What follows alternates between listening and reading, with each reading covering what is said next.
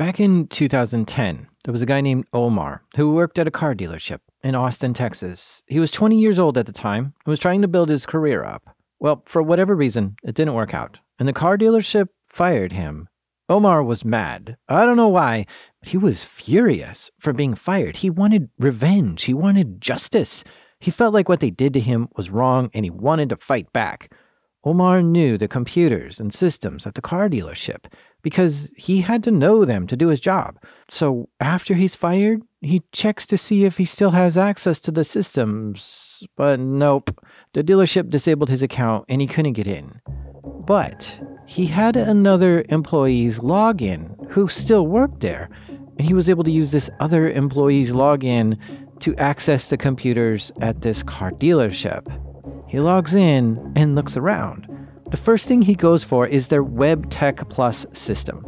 See, if a customer is late paying their car payment, the dealership may repossess the car, which means they're going to physically go and get that car back. But this is hard and time consuming. Car dealerships today can implement a feature which can remotely disable a car so that person can't use it until they pay their payment. And that's what this Web Tech Plus system did.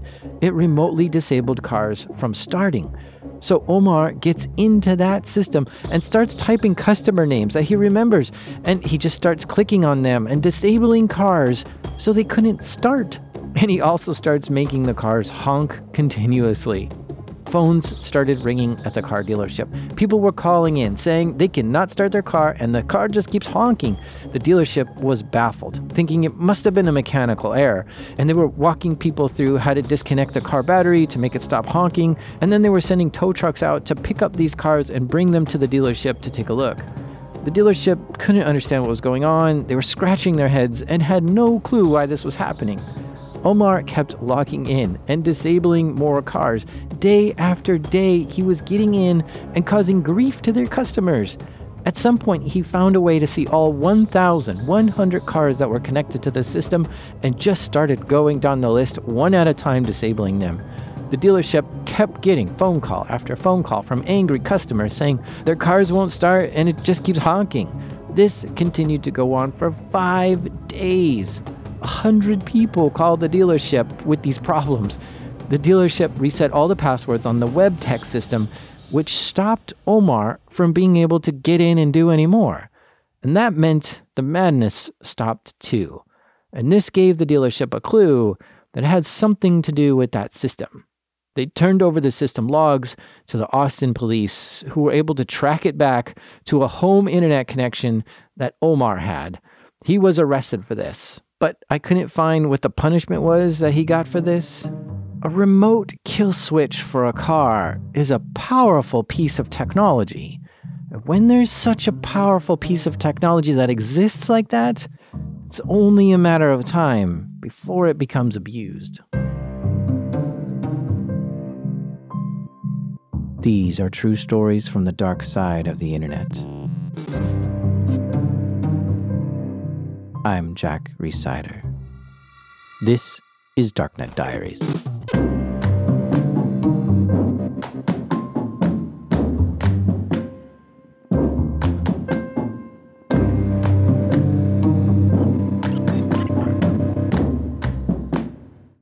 In this episode, we're going to hear a story from someone who's been in tech all their life. And you can just, you know, call me Mark, of course. Mark grew up in Florida, but he moved around as a kid. So I'm a military brat. So I lived in Korea.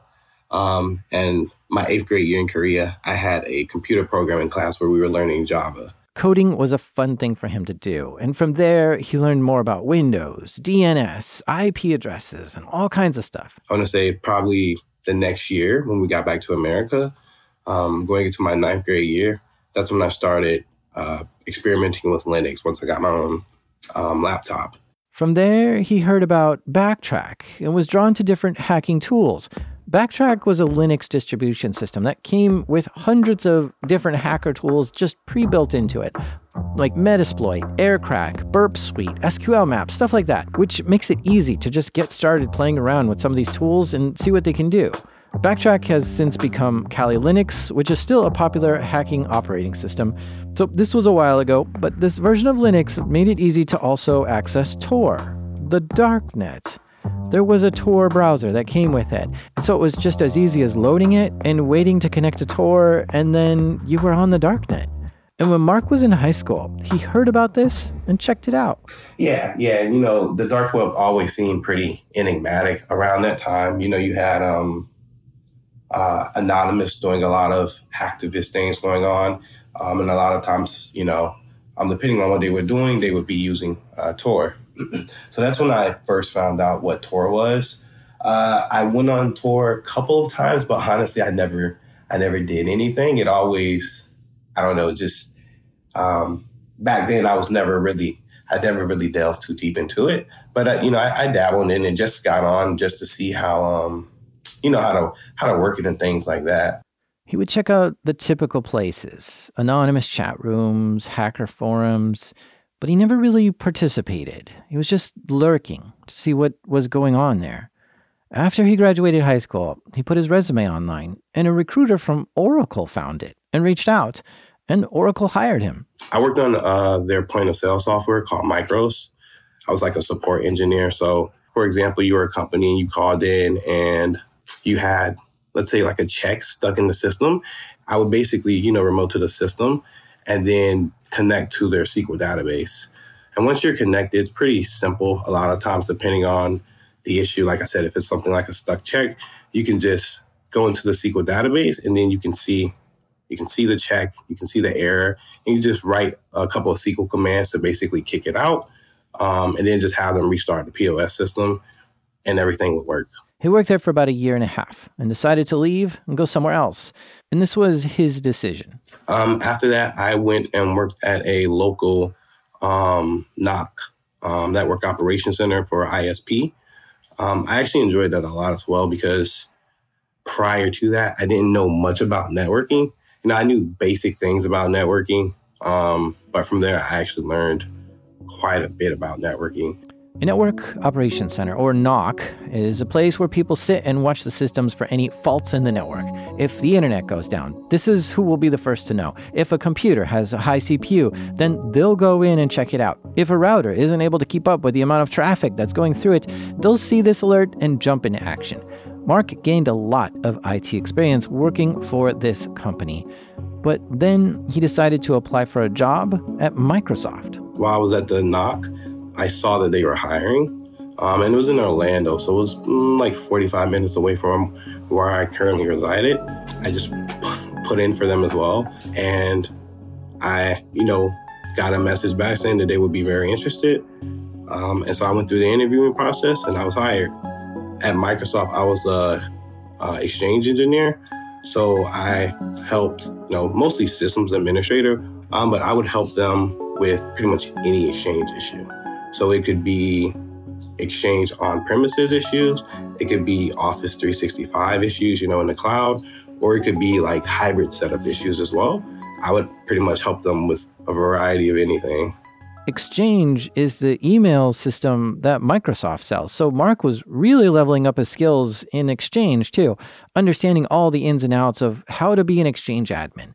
And he liked his job there too, but was tired of Florida. I, I ended up moving just because I sort of wanted a change of scenery. Um, I've been living in Florida for since 2012 because I'm originally from Florida.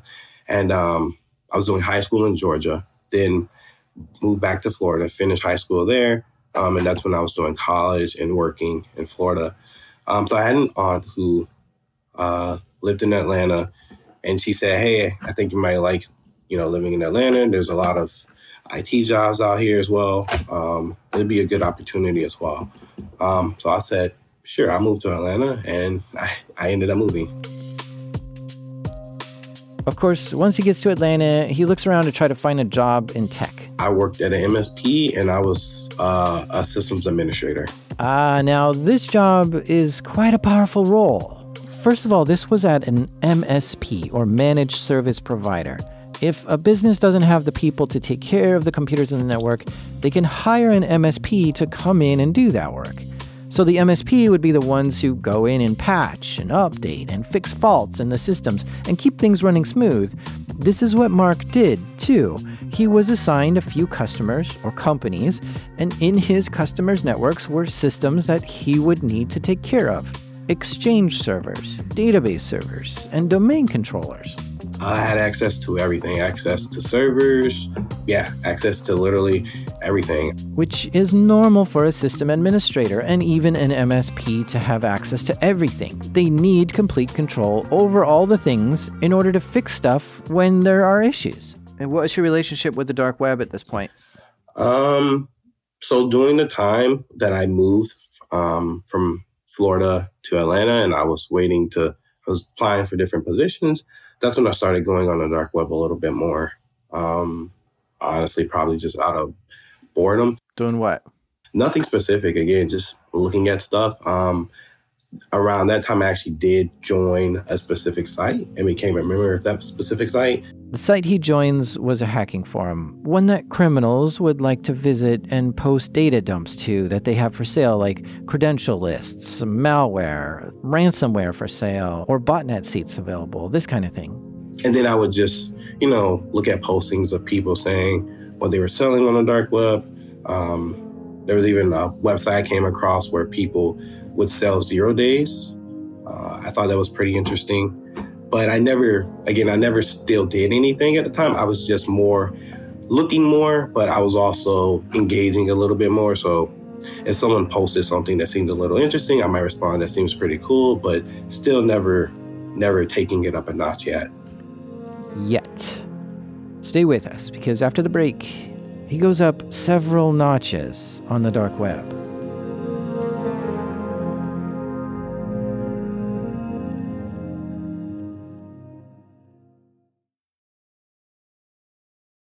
Mark was working for an MSP as a system administrator during the day.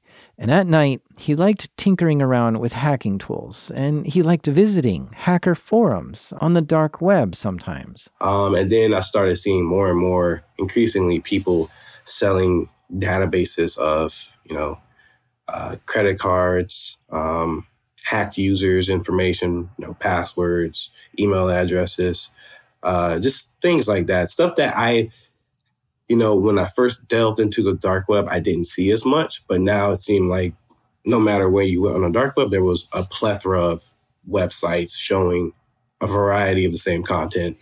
Right. Yeah, and so so why is this fascinating to you? Uh, I've always found um, hacking interesting. Um, like I said, I've never, never really try to hack anyone or do anything previously before, but I always found it, you know, interesting. It's a, a little mysterious and, you know, it seems like you have a little, you, you have power and knowledge that I'd say a good 90 something percent of the population don't have. So I always found it a little intriguing. What uh, was there something on these forums that you're like seeing people make a lot of money or it just kind of attracted you to it like, man, if only yeah, it's probably the the money. Um, people were making tons and tons of money. Um, and so a lot of these people were in, in Signal or they'd be using Telegram and they'd be in different rooms. And you could join a room and you see, you know, the the data that these people had available and how much money they were making, and they were making a lot of money people were making money selling database dumps or selling their coding skills, and others were buying dumps and using this data to steal stuff or phish people and get into accounts. But Mark had absolutely no interest in participating in any of this. He liked watching, just mostly out of curiosity. He never hacked anyone before and knew that was wrong to do. The worst thing on Mark's record up until that point was just a speeding ticket. And he liked his job too. He was a system administrator. There was one guy at work who seemed to disagree with Mark on how to do stuff. He was very knowledgeable in exchange, um, but he, I would say, he wanted to try and take shortcuts to do certain things, and I tried to explain to him that it could be done that way. Um, maybe he thought that I could possibly, you know, just just do it, but I couldn't. Um, and then I do also remember there was one time he wanted me to write a PowerShell script for this uh, specific client that was just way out of my my um my zone. A few weeks after that, out of the blue, they fired Mark. I was let go. I was told I was let go because it just wasn't really working. Um, that's what the one of the owners of the company told me. Um, but there was really no specific reason that they provided besides that statement. And how did you feel about being let go? Um, I was pretty upset, honestly. So once I left, um, I ended up um, moving to another part of Georgia um, where my, my friends and uh, where I had more friends. Um, what Mark is hesitant to say is that he went to see his best friend who had severe cancer. Mark wanted to spend some time with him and make some final memories together. So he moved to that part of Georgia where his sick friend was, and some of his other friends lived there too. And he was looking for a job there, but wasn't finding anything. And he was also running out of money. He was fired from his job in June of 2019. In the two months after that, he moved on and wasn't really thinking about that old job at all. But a few months after he was fired, something triggered him to think about it again. And this made him curious about something. I can't remember specifically why either. I just checked to see if I still had access to uh, one of the servers where we administered um, several of our clients, and I still had access to everything. At his last job, he was a sysadmin for a few clients. To get to the client's network, he had to log in through a central dashboard portal like system. From there, he could then connect to his client's devices. He had remembered his username and password to get into that dashboard when he worked there, and he tried to log into the portal, and it worked. His account was not disabled when he was let go. And it was two months later now. this is a huge failure of his former employer. And then, of course, um, once you are on the platform to access each individual server, they had a username and then a password. There were about five customers' servers that he could connect to, but in order to connect to them, he had to know the username and password to get on them, which is different than his own username and password to log into the portal. It's more like a shared one that the customer set up to allow this MSP to hop in and fix stuff. But since he had been in those customers' devices so many times in the past, he had the username and password memorized still. And that's when I um, delved into one of the servers. The username and password was still the same from when he was working there. Now, this one is a little bit more tricky for this company to fix. Obviously, it's a no brainer to disable the logins for former employees when they quit or get fired, but changing all the shared passwords that they may have seen while working there is a bit more complex. It would mean changing the passwords for all of Mark's customers, because these were shared passwords that other system administrators use too. The more secure way to handle this is to create a different login for everyone who will access those systems which, when you work in an MSP, that can be over 100 people who might need access. So, a lot of NOCs and SOCs and managed service companies don't often have separate logins for everyone because it's a pain in the neck to get the customers to create new logins for every new hire and remove access for all former employees. But perhaps they should, just to prevent situations like this.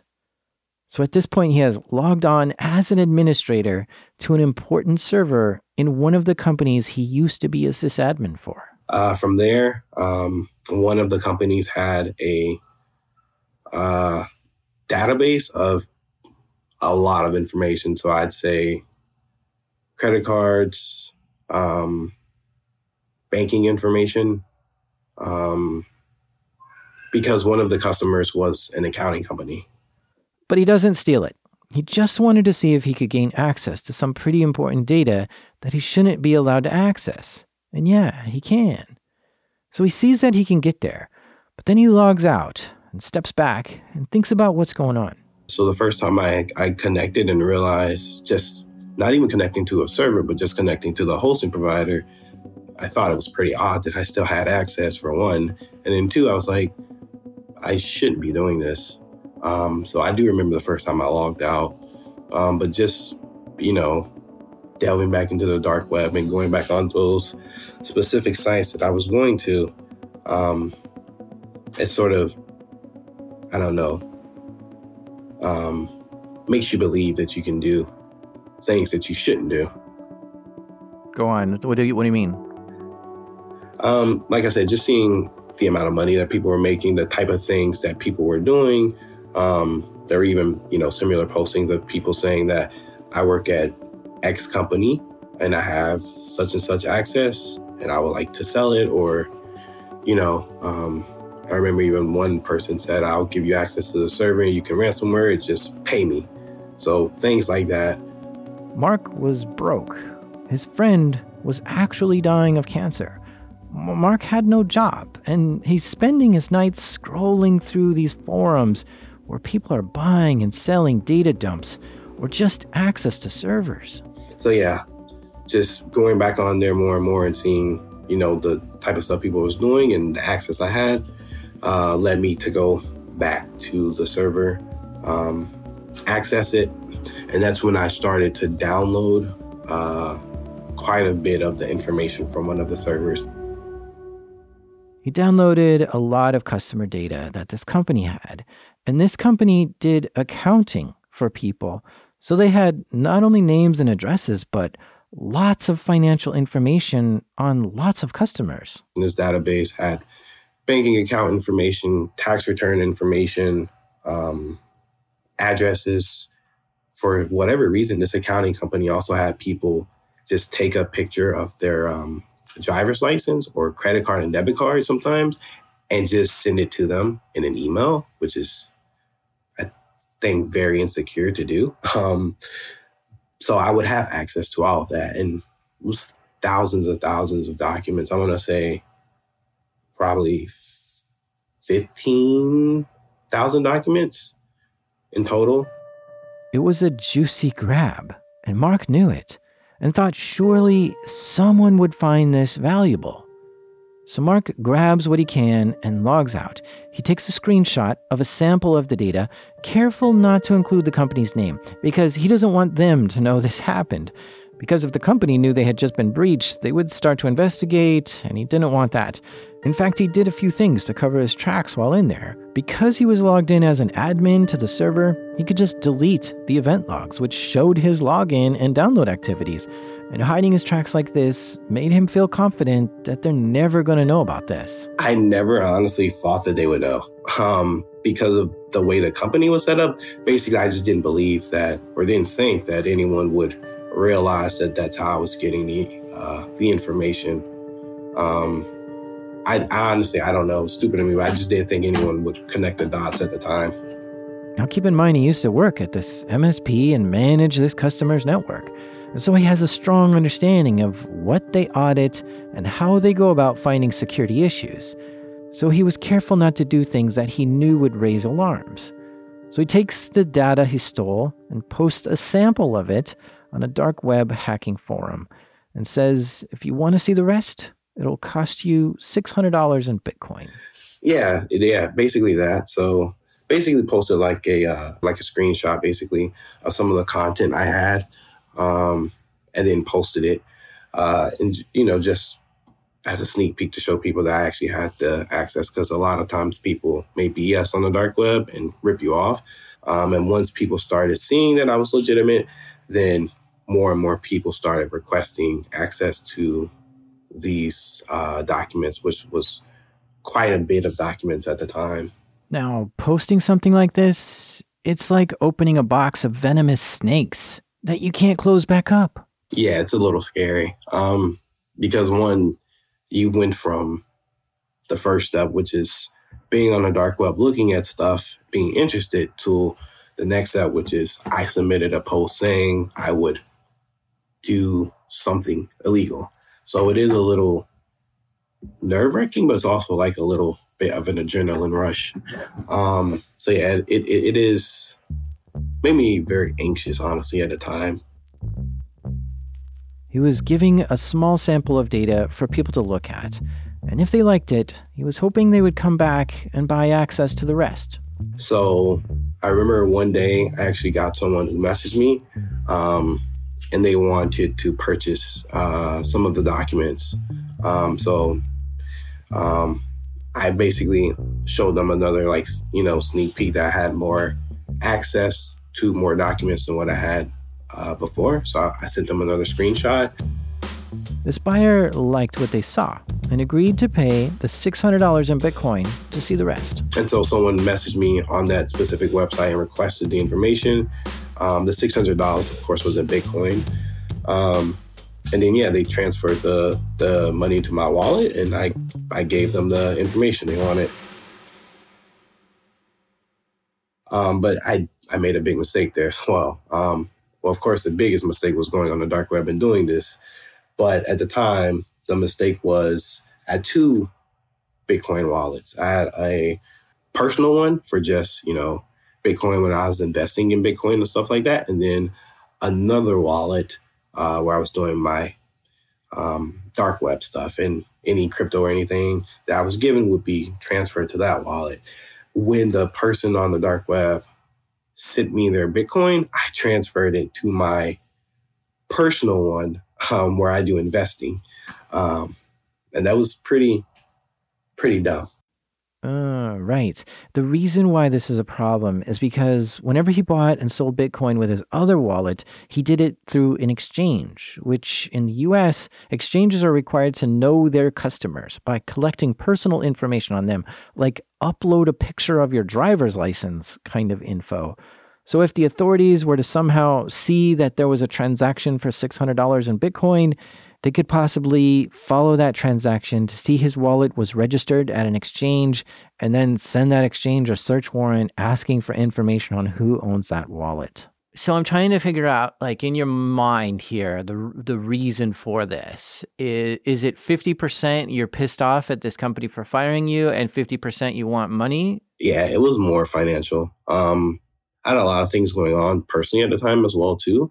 So at the time I just needed money my best friend. Uh, he was uh, dying from cancer, um, and uh, I pretty much felt at the time I needed money so that I could go be with him and also do the last couple of things that he wanted to do um, before he passed. So that was one of the main reasons why I was doing some of the things I was doing.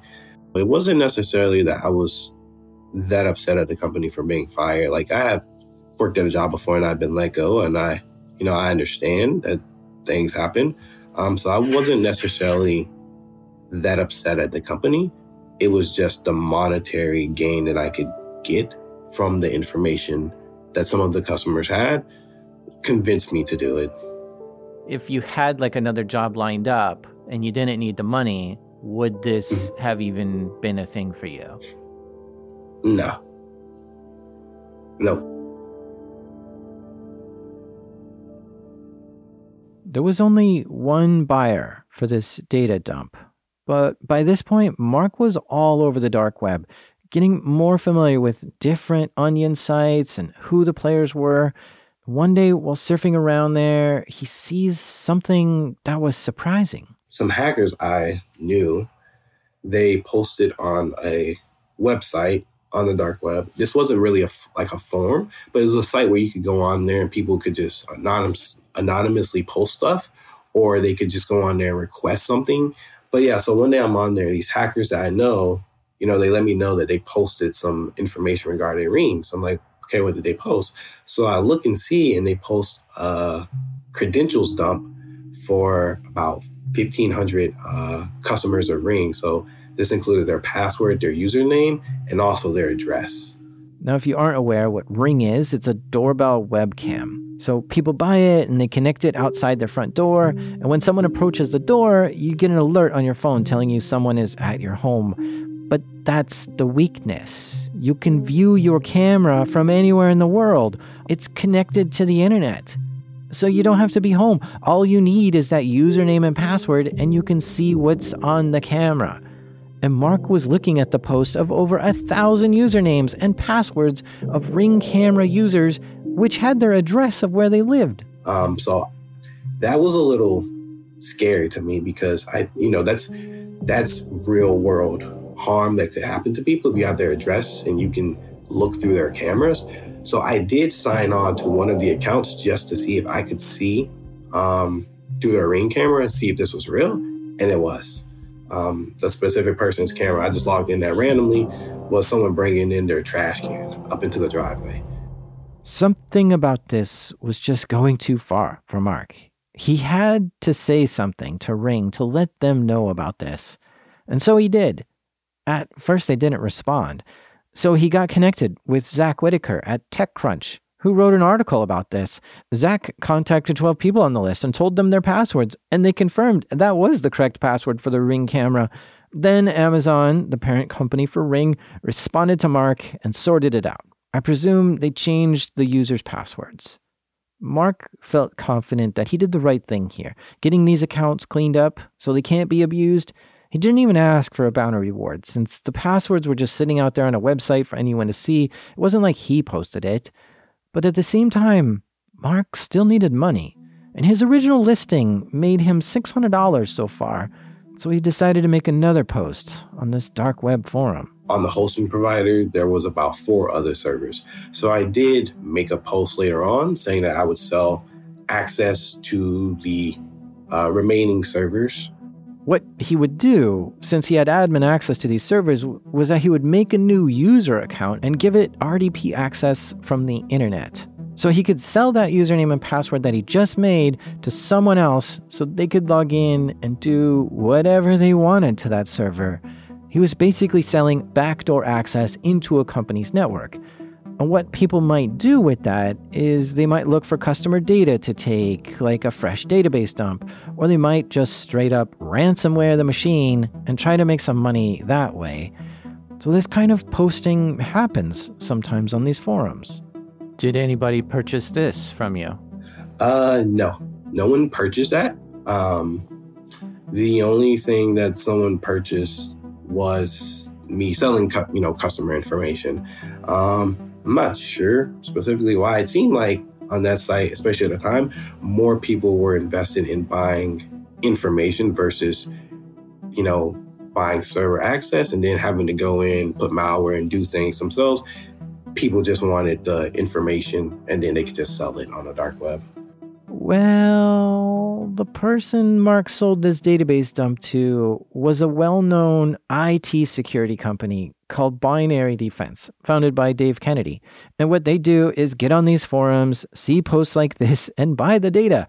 And then they investigate the data to try to figure out who the victim was and who the person is that sold this to them. And then they just turn all that over to the FBI. It's what's known as a confidential informant. So, the combination of the forensic investigation that Binary Defense did and turning that over to the FBI, the FBI quickly identified Marq was the person who sold this data. And all I remember is one day in January, I was asleep um, and I had a noise at the door, and I was thinking it was my girlfriend um, because she worked about five minutes down the street. So I thought she was coming um, home, but there was the like the deadbolt on the door. Um, and so the person was trying to open the door, but didn't realize the deadbolt was on the door. And two seconds later, they just bust open the door. Um, I didn't realize specifically what was going on at the time because it's like 6 a.m. and I had literally just went to sleep. Um, but I remember, you know, rubbing my eyes and looking and saw it was the FBI. Um, and that's when I, you know, I realized I didn't put two and two together at first. Like I didn't realize specifically why they were there. But when they showed me the warrant and they started trying to ask questions, that's when I knew what it was for. Um, so, I mean, I imagine if they're busting down doors, they've got weapons drawn and they're pointing them at you. Yes, that was very frightening. Um, I I've told people before who've asked me, it was like a scene out of like Call of Duty. It was very nerve wracking. Never want to go through anything like that again. But yeah, they had guns aimed at me. It was probably say about eight agents in there, all with guns aimed at me, and I was just on the ground with my hands up. The police come in his home, take all his electronics, laptops, his iPhone, thumb drive, even some books on programming. Oh, and they took his girlfriend's MacBook, which she had nothing to do with any of this. They left my Raspberry Pi, which I always thought was interesting. Uh, but yeah, they, they turned the whole house upside down looking for stuff. Of course, the police were asking him a million questions and wanted him to unlock his iPhone and computer and stuff, but he refused to talk at all. The only word he just kept repeating over and over was lawyer. Um, so they took me down to the courthouse. And once I was at the courthouse, I met my lawyer, who I had a public defender.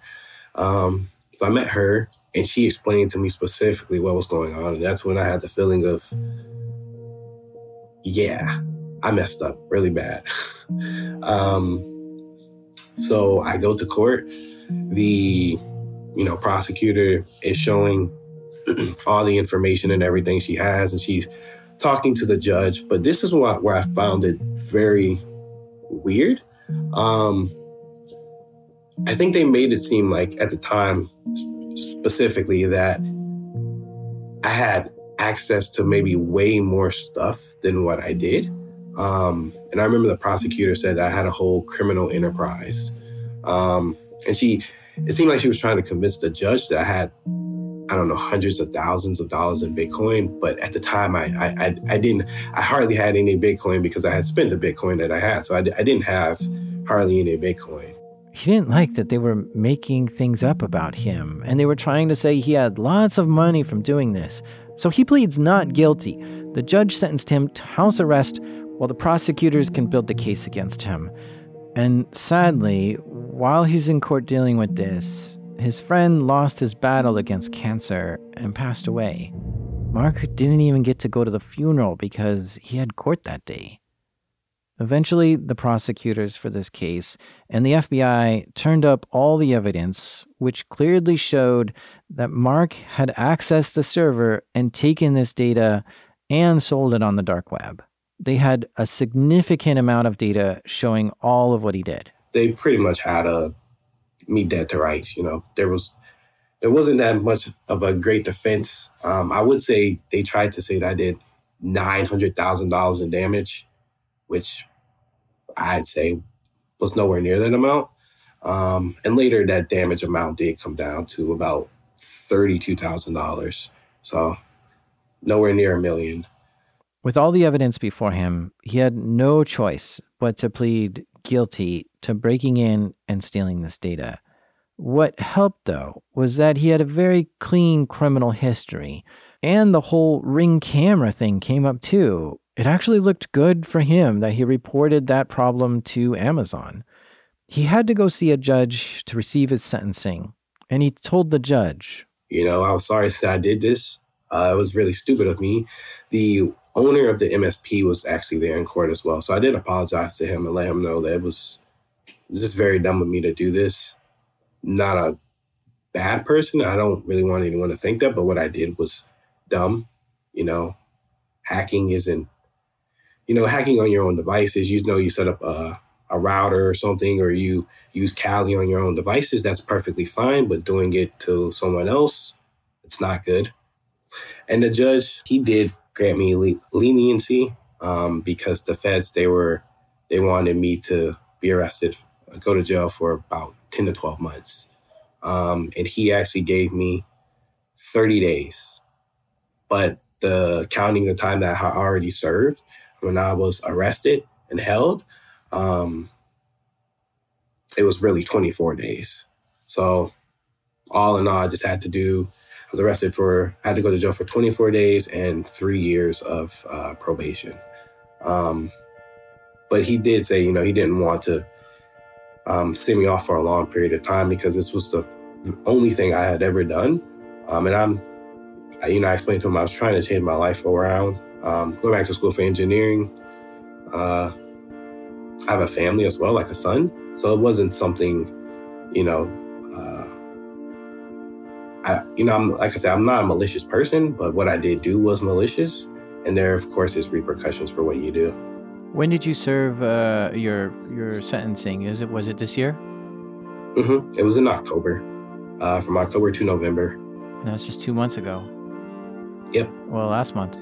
So you were in jail last month for this? Yes. Marq is hoping to get another job in the IT space since this is what he knows best. But he might have a really hard time finding something with a criminal record like this. So he's currently going to school for electrical engineering. Yeah, yeah. Um, I, I hopefully plan to work on like circuit boards and stuff like that. But I, I come from a family of engineers. My my uncle's an engineer at NASA. My aunt works at NASA. So, yeah. Insider threats is one of the biggest threats companies face today. And because of that, I wanted to bring on Lisa Forte. Yes, you pronounced it correctly. Most people in the UK pronounce it fort, which is really annoying. But Americans tend to pronounce it correctly, so that's good. Lisa consults with companies to help them handle insider threats. So, first, I was just curious what she thought of the story. Well, for a start, I mean, to still have your credentials working four months afterwards is a little bit crazy. Um, that those clearly should have been revoked. But also, I think. I think the crucial thing with all insider threats is to understand that nobody wakes up one morning kind of happy, satisfied, fulfilled, and decides, I'm going to attack my employer it's a it's a process with many key moments and tipping points that lead to someone becoming an insider threat or in this particular case i suppose technically at the time he did it he was an outsider um, but it's no there's no like bad apple that exists in an organization these people it tends to be a product of circumstances, timing, and personality. And when you combine all three, sometimes it can yield an insider threat. What are what are the incentives on why insiders even become threats? So there's sort of three typical types of attack that we see with insider threats, and that's fraud, sabotage, and theft. Um, ignoring fraud for a second because it's a little bit different from the other two, theft and sabotage tend to happen at the end of employment. So, whether that's because they've been fired or whether they've been, you know, sort of made redundant or whatever it is that's happened to them, um, those two attacks tend to happen at the end of that employment. Um, and a lot of the motivation is really complex. I mean, sabotage tends to be very much motivated by sort of vengeance or uh, anger towards the employer Whereas theft often actually is a lot more complicated. And as in this case, um, it tends to be people who are in difficult situations. There's been a mounting amount of pressure. Um, they probably are dissatisfied with their employer or see their employer as, you know, oh, well, they can afford it, they can lose this, this information or even sometimes people think that the the project that they've worked on is part theirs and so they take a copy of it. Um, so it's really really complicated and it's very easy to just say these people are bad people but it's actually a product of a lot of circumstances that leads people to do these things.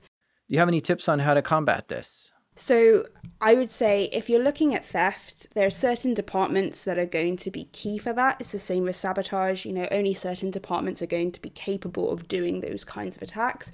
So increasing some monitoring around those employees in particular, so not your whole uh, cohort of staff, but also making sure that you're increasing some monitoring during those crucial periods. So theft and sabotage happen at the end of employment. So making sure that when someone's notice um, is handed in or they're fired or made redundant, that you increase that monitoring at that crucial period and make sure you communicate with your staff that that's happening so there's no sort of cloak and daggers. I find what Lisa is saying very interesting because it reminds me of General David Petraeus. Petraeus was director of the CIA, and before that, he had spent 37 years in the Army. He was rock solid when it came to handling classified and top secret information. When someone dedicates their entire career to the US military, they probably are really great at keeping government secrets. And he was, until his marital situation started to unravel. He was having an affair with someone and he was sharing classified information with her. He even pled guilty of doing this. And I was shocked to hear this because someone who is the director of the CIA must have had a rigorous background check and passed many interviews to get into that position.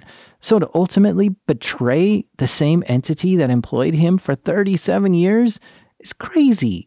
Oh, and a note here about how he was exchanging information is interesting. Both him and his mistress had access to a single Gmail account, and they would write messages back and forth to each other on there, but they would never send these emails. They would just keep them in the drafts folder. So one person would go into the drafts folder, read the message, and then delete it, and write another message and keep that in the drafts folder for the other person to see. So there weren't ever any records of emails being sent. Crazy.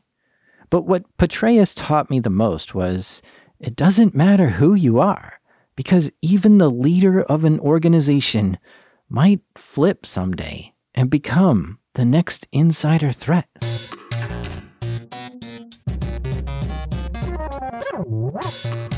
A big thank you to Marq for sharing this crazy story with us. Oh, and thanks to Lisa Forte for jumping on and giving some good perspective too. Don't forget to check out darknetdiaries.com sometimes every episode of this show has unique artwork, which, if you haven't seen, you got to go to the website and check it out.